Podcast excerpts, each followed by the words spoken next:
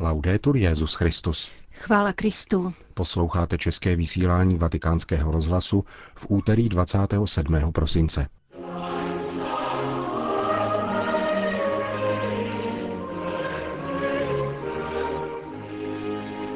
Zlo nemá v dějinách poslední slovo, píše papež komunitě Teze.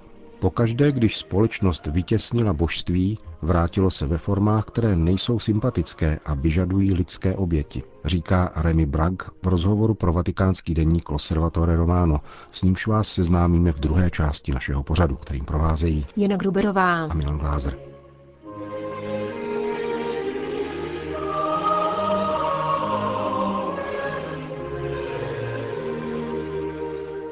Zprávy vatikánského rozhlasu.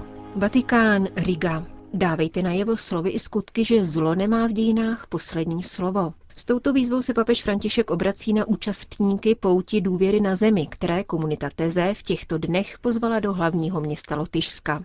Jedná se již o 39. evropské setkání mládeže, na které se do Rigi sjedou tisíce mladých lidí, katolíků, protestantů i pravoslavných, aby se společně modlili a zamýšleli nad motem setkání. Společně otevřít cestu naději. Svatý otec v poselství připomíná, že mnohé lidi v současnosti šukuje a skličuje vládnoucí násilí, nespravedlnost, utrpení a roztržky. A tudíž mají pocit, že zlo nabilo největší síly. Právě proto papež mladým lidem opakuje slova z apoštolského listu k závěru svatého roku milosrdenství. Je čas milosrdenství pro všechny a pro každého, aby si nikdo nemohl myslet, že k němu nedosahuje blízkost Boha a moc jeho jemnocitu. Papež František v poselství vyjadřuje osobní blízkost mladým křesťanům, kteří se zvedli z pohovky a vydali se na pouť důvěry do Lotyšska.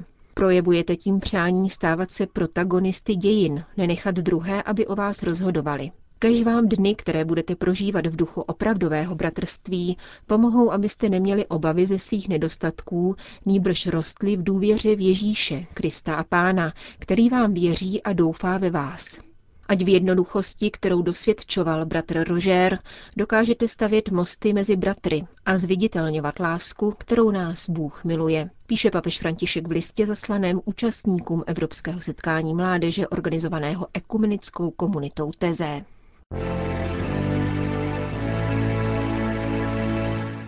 Pokaždé, když společnost vytěsnila božství, vrátilo se ve formách, které nejsou sympatické a vyžadují lidské oběti.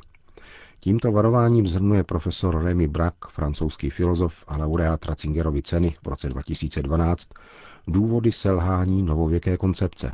Mluvil o tom na konferenci o krizi svobody na západě, kterou 1. prosince zorganizoval Acton Institute pro studium náboženství a svobody společně s londýnskou St. Mary's University a Centrem Benedikta XVI. pro náboženství a společnost. Na okraj konference udělal Remy Brak rozhovor redaktorce vatikánského deníku L'Osservatore Romano Solen Tadiové, který vám přinášíme. Zabýváte se ve svém díle pojmem hodnoty jako takové, který, jak se zdá, je zneužíván, poněvadž se téměř všichni dovolávají jakýchsi hodnot, aby obhajovali cokoliv, anebo opak čehokoliv. Jde snad o výraz toho, co Chesterton nazýval poblázněné křesťanské ctnosti? Pojem hodnota je mým oblíbeným nepřítelem. To, co se dnes označuje za hodnoty, mělo svůj výraz v obou zdrojích západní civilizace, totiž v pohanské i křesťanské. Ovšem označovalo se to jiným slovem. Pohané mluví o ctnosti, zatímco židé a křesťané mluví o přikázáních. Obsah je ovšem přesně ten týž. Desatero je možné přepsat v rejstříku cností. Přikázání nezabiješ by se tak stalo ctností spravedlnosti. Nescizoložíš by bylo cností umírněnosti. A naopak Aristotelovu etiku Nikomachovu by bylo možné transponovat do židovského nebo křesťanského kontextu. Ostatně přesně to se historicky také dělo. Velcí křesťanští moralisté patristické doby a středověku převzali bez citací morální koncepce, které najdeme u Cicerona nebo Seneky, okopírovali celé statě. Mám na mysli například traktát Rogera Bacona, františkánského moralisty z konce 13. století, který je plný slovo od slova přepsaných pasáží ze Seneky. Od těchto cností a přikázání jsme posléze přešli k diskurzu o hodnotách. Když mluvíme o hodnotě, předpokládáme, že předcházelo jakési hodnocení. Znamená to, že v určité chvíli, v jistém, blíže neupřesněném okamžiku, jsme se rozhodli něco ohodnotit a řekli jsme, že tato věc stojí tolik a tolik. což je pojetí částečně ekonomického původu. Jde v něm o to, že něco dávám, abych něco získal. Pojem hodnoty má tedy jednu velkou nevýhodu, poněvadž předpokládá, že skutečnost jako taková nemá žádnou cenu a že jsme to my, kdo jí tuto hodnotu uděluje. Vidíme to v ekonomické oblasti, ve způsobu, jakým John Locke vysvětluje, že hodnota věcí, produktů se odvozuje z lidské práce. To, co nám dává příroda, pak téměř žádnou hodnotu nemá. Hodnotu jí dává lidská práce. A čím je dnes definována hodnota? Tento pojem má svůj vrchol v ničem, který dokázal převést hodnoty na trh ideí. Dal jim ušlechtilost a snažil se hledat instanci, která jim udílí hodnotu. Domníval se, že učinil velmi zajímavý objev, když řekl, že touto instancí, která uděluje hodnotu, je vůle k moci. Věcem dává hodnotu vůle k moci. Musím věc mít, protože tak potvrzuji a rozšiřuji akční rádius a hloubku vlivu své vlastní vůle k moci. Potíž je v tom, že z tohoto hlediska vstupují hodnoty do dialektiky, která je ničí, neboť je-li to, co má cenu, tím, čemu jsem já sám cenu přiškl, bude mít ona aktivita, skrze kterou zhodnocují určitou věc, větší váhu než hodnota sama. Odhadovati cenu toť samo všech ceněných věcí cena, říká Nietzsche v tak pravil Zaratustra. Znamená to, že samotný úkon o hodnocení nějaké věci zároveň tuto věc znehodnocuje, protože úkon vůle k moci ve mně, který hodnotu určuje, má větší cenu než hodnota sama. V důsledku toho je pojem hodnoty ze své definice odsouzen k sebezničení. Rozvíjí se tak jakási honba za stále větší hodnotou, protože ve chvíli, kdy se jedna stanoví, konstatujeme, že ve skutečnosti nejde o nic zvláštního a že je potřeba nějaká nová. Je podivné, že se tento pojem dostal do křesťanského diskurzu. V politickém světě se dnes mluví o našich hodnotách, aniž bychom věděli, co se tím míní. Já si myslím, že by bylo lepší změnit logiku, přestat mluvit o hodnotách a znovu začít mluvit o ctnostech nebo přikázáních, nebo ještě jednodušeji o dobru. Nejsme to totiž my, kdo stanovuje, zda je něco dobré. Podle mého náhledu je tedy možné hodnoty eliminovat. Mluvíte o tom, že na konci renesance dochází k převrácení představy, jakou má člověk o sobě ve vztahu ke kosmu a k Bohu a chápání vlastní důstojnosti. Jak dochází k této změně paradigmatu? Ke skutečné změně dochází na začátku 17. století. Jde o třetí etapu rozvoje humanistické ideje, o níž jsem mluvil na konferenci. Předpokládám, že existuje přechod od důstojnosti a šlechetnosti, které jsou pokojně vlastněny, k nadřazenosti, kterou je třeba získat podřízením všeho ostatního a která je důsledkem vývoje psychologické povahy. Přirovnávám tento jev k obrazu, či spíše k postavě, která potřebuje ukazovat, že má větší hodnotu než ostatní. Je to zbohatlík. Vezměme si jako příklad třeba Lorda Grantama ze seriálu Downton Abbey. Je to nejskromnější člověk, jaký může být, protože jeho ušlechtilost je faktem. Zbohatlík naopak tuto ušlechtilost nemá. Ukazuje na to původ slova snob, sine nobilitate. Kdo ušlechtilost nemá, musí snobsky přehlížet ostatní, aby ukázal svou hodnotu. Zdá se, že touha moderního člověka, který chce, počínaje 17. stoletím, dobít ostatní přírodu, by ve skutečnosti mohla souviset se ztrátou vědomí vlastní důstojnosti. Zajímavé je sledovat tradici traktátů de nobilitate o ušlechtilosti. Objevují se v polovině 15. století a procházejí celým 16. stoletím, ustávají ve chvíli, kdy jsou nahrazeny projektem technického ovládnutí přírody. Moderní člověk je nahlodaný pochybností o sobě samém, není si už jist, že mu Bůh udělil větší důstojnost než ostatní přírodě a snaží se to napravit tím, že usiluje o její ovládnutí. Na tuto představu jsme dosud vázáni, ačkoliv ekologické hnutí tuto tendenci mírně utlumilo.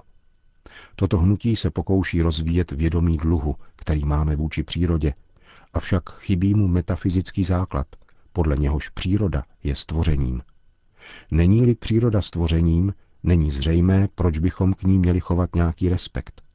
Pokud ji však chápeme jako stvoření, v jehož rámci má člověk jakýsi úkol, především úkol ji uspořádat, čistit, pečovat o ní, jako se staráme o zahradu, je to něco jiného. V opačném případě se pohybujeme mezi postojem brutálního, násilného ovládání přírody a jakousi její idolatrií, která může dojít až tak daleko, že bude požadovat vyhubení lidského druhu, aby příroda mohla být navrácena sobě samé. Znamená to, že docházíme k novému paradigmatu, který má původ v selhání novověké koncepce, anebo jde naopak o jakousi její labutí píseň? Novověká koncepce zaznamenala také velké úspěchy. Jsme jí povinováni uznáním. Mám na mysli zejména oblast lékařství nebo zemědělství, které dovoluje živit veliké množství lidí, kteří by se v minulosti nemohli ani narodit.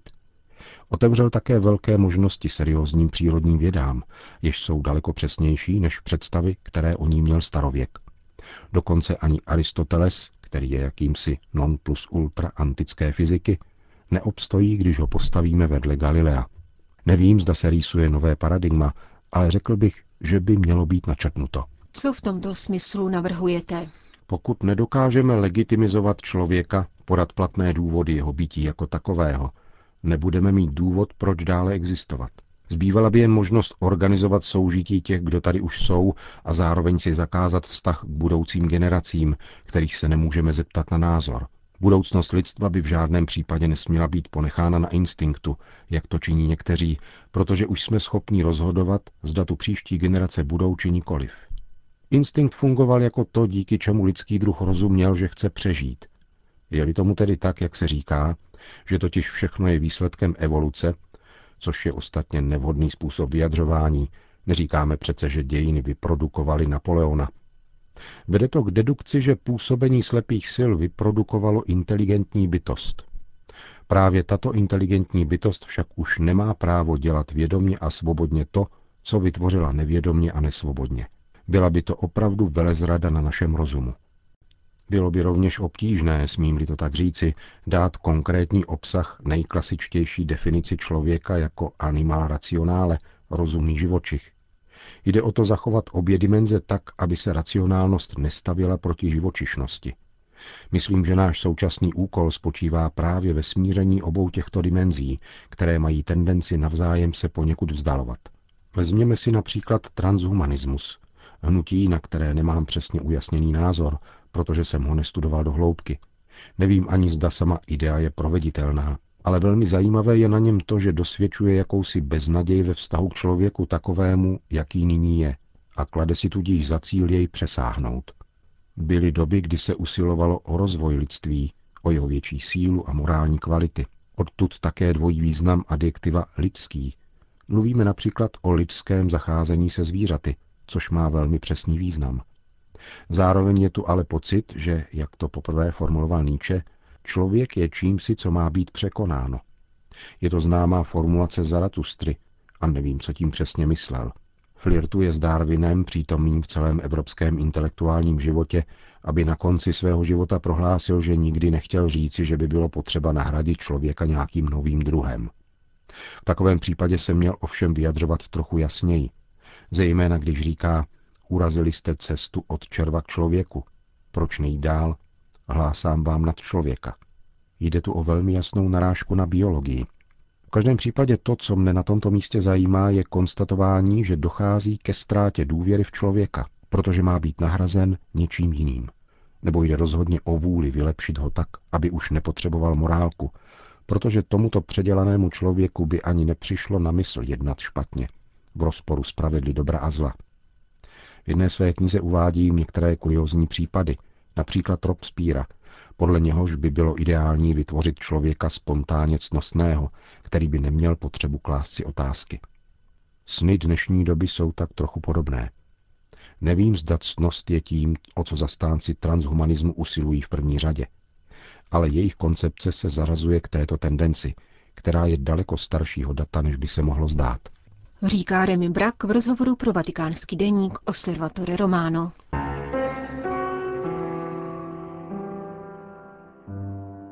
Končíme české vysílání vatikánského rozhlasu. Chvála Kristu. Laudetur Jezus Christus.